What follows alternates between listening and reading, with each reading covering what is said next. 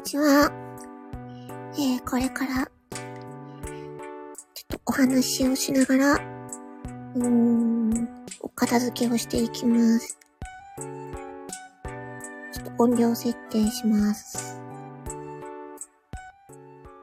はい。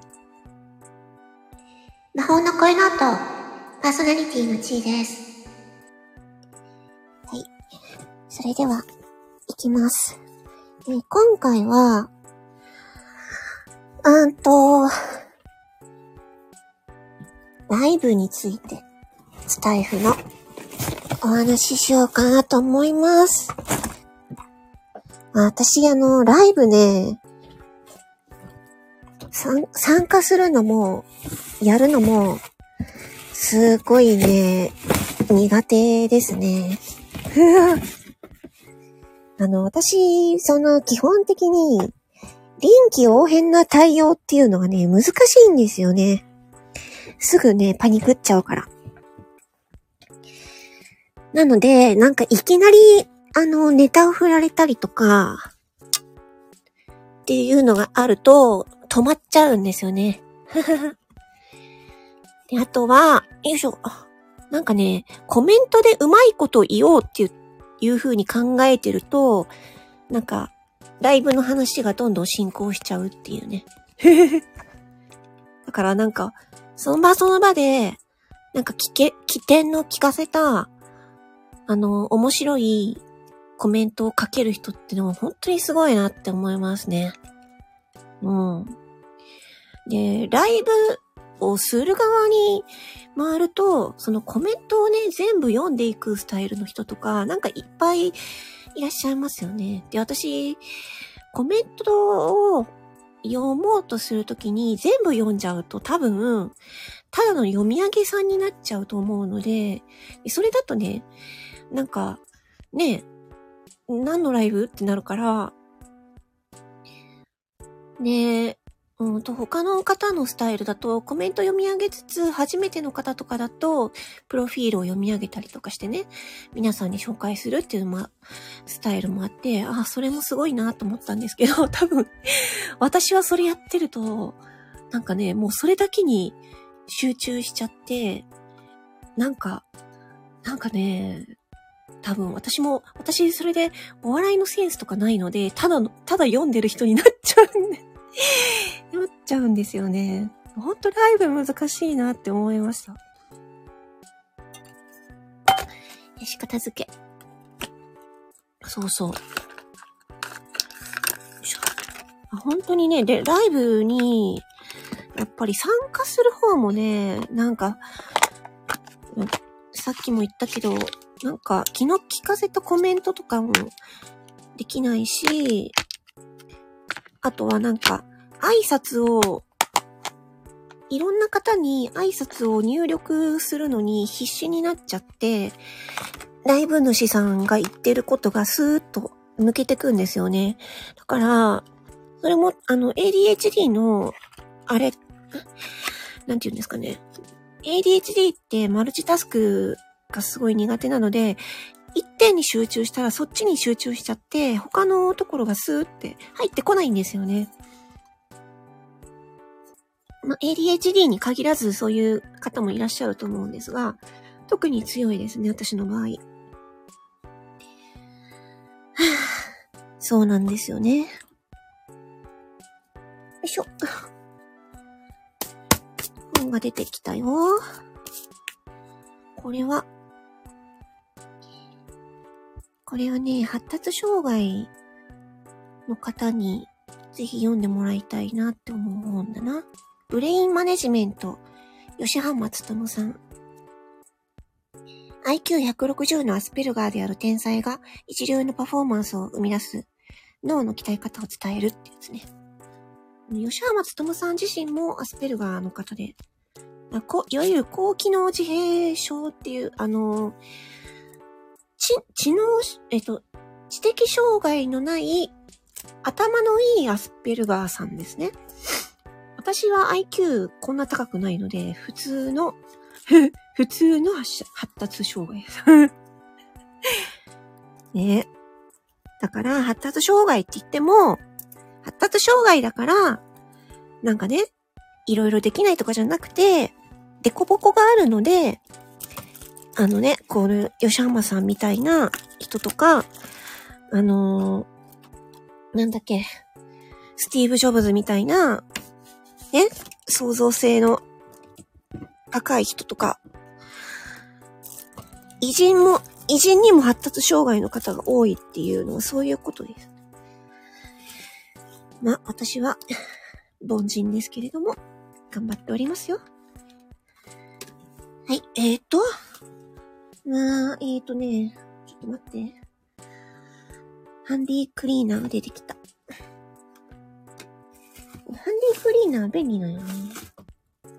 あ、そうだ、ライブの話をしてたんだよね。そうそう、ライブ。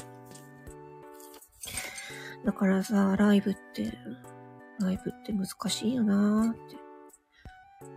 ライブもでも、回数重ねて、容量が分かれば、まあ、楽しくできるんでしょうけどね。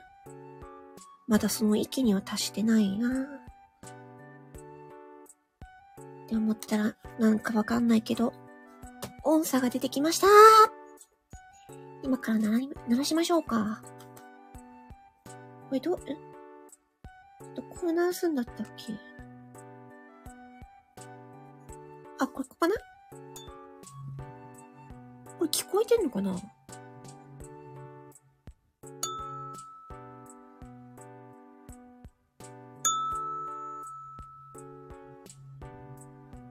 M136.1。どこ叩くのか忘れちゃったけど。ウィーンって。これは取っておこう。これは瞑想するときとかに使おうかな。へえ、そう思って買ったのに。よ、よかった。よかった、これ見つけて。音差。よかったら音差って調べてみてください。どうしようかな、これ。あー。叫び出すやつ。うん、ふん。よいしょ。だから、ライブが、ライブが難しいから、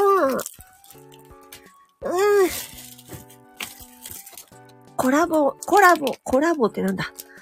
コラボもむず、あの、苦手ですね。っていうか、人間との会話が苦手ですね。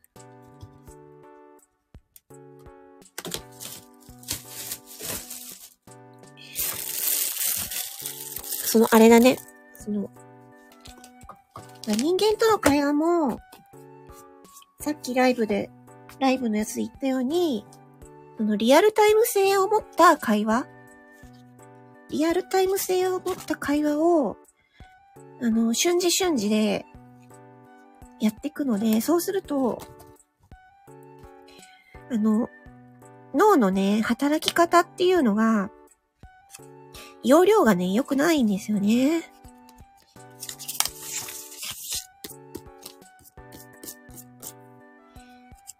普通の、いわゆる、定型発達っていう、定型発達っていう言い方も私好きじゃないんですけど、定型とか非定型とかさ。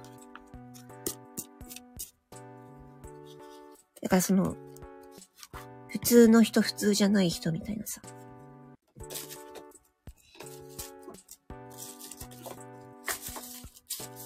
本当でもね、なんだろうね。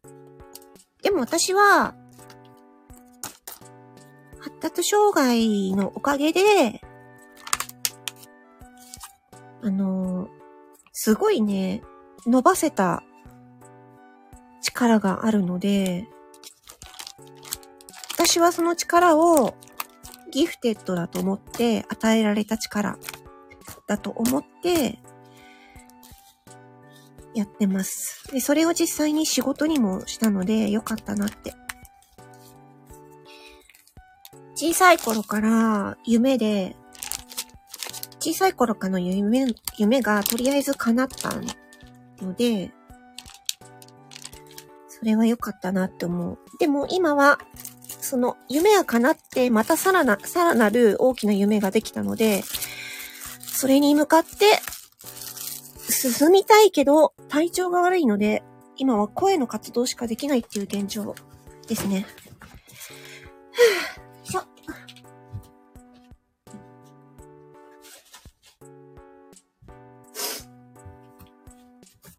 なんか言ってたらもう10分経っちゃった。もうちょっとやろうかな。うーん。書類が出てきた。よいしょ。書類もさ、ADHD の人の大敵だよね。書類整理。えー、っと。ん？なんだこれ。ああ、はいはいはい。私が、中学生の頃からやってる、超超簡単な書類整理方法は、とりあえず、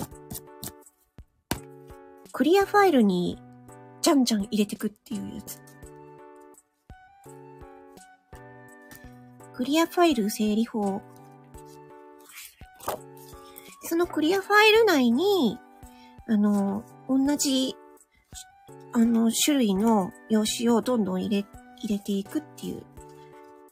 ファイリングに、ファイリングってなっちゃうと大変なので、ファイリングする前に、とりあえず、まあ、100均とかで、100均とか Amazon とかで、あの、クリアファイルを大量に買っておいて、まあ、できれば、色分けできるといいかもしれないけど、まあ、私は、無地の、透明の、中身が見え、見えるやつ、必ず。中身が見えるやつね。中身が見えないとわからないから、発達障害 ADHD の人は中身が見えるクリアファイルを用意して、それにどんどんどんどん書類を入れていく。こうすると、まとまりやすい。よし。あ、書類まとまった。クリアファイルでやっといてよかったのか。で、また後で、ちょっと整理。そうそう。お片付けポイントです。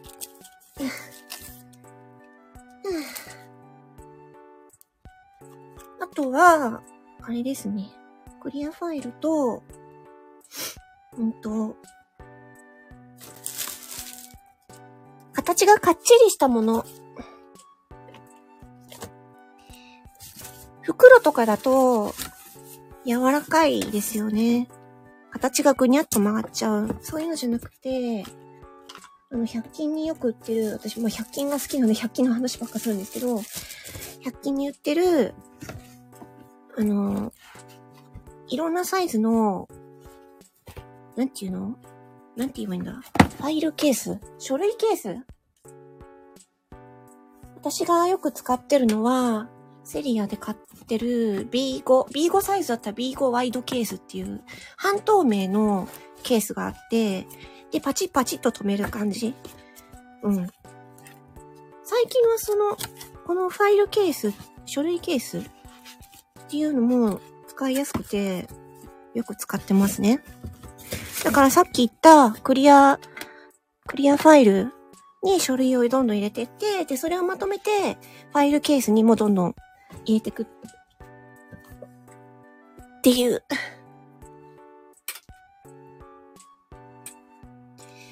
よし、ああ、一箱片付いた。はあ。よしよし。